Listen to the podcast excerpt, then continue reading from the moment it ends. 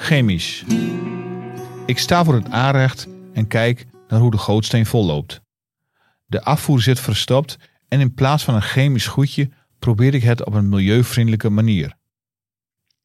De oorzaak is doorgaans een prop van stukjes pasta, ei, banaan, aanbaksel, aardappelpuree en wat we verder door de afvoer duwen. Want het roostertje zit er meer niet op dan wel. Mijn theorie is dus, ik doe de gootsteen helemaal vol, haal de afsluitdop weg, waarna het gewicht van het water het vuil wegdrukt. Natuurkunde. Meer is het niet. Zwaartekracht. De eerste keer gaf mijn vrouw mij respect. Ze zei: Slim van jou. Dat hoor ik niet vaak. Meestal is het: Wat doe je? Ze zegt dat ook als ik s'avonds tanden poets. Al voor het spoelen van de mond gaat de kraan open. Ook om de afvoer open te houden.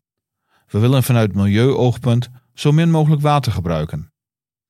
Dat vergroot in de wasbak en de kamer echter de kans op een prop van zeep en haren, zodat daar een chemisch goedje in moet.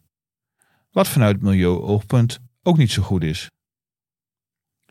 Mijn vrouw hoort de kraan en roept vanuit bed: Je laat het water veel te lang lopen. Ik schreeuw dan terug met een mond vol tandpasta: Is voor de afvoer. Heb ik al heel vaak aan jou uitgelegd.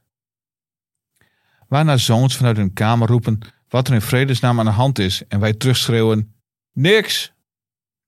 Gootsteen is trouwens niet meer helemaal de juiste benaming. Een beter woord is spoelbak.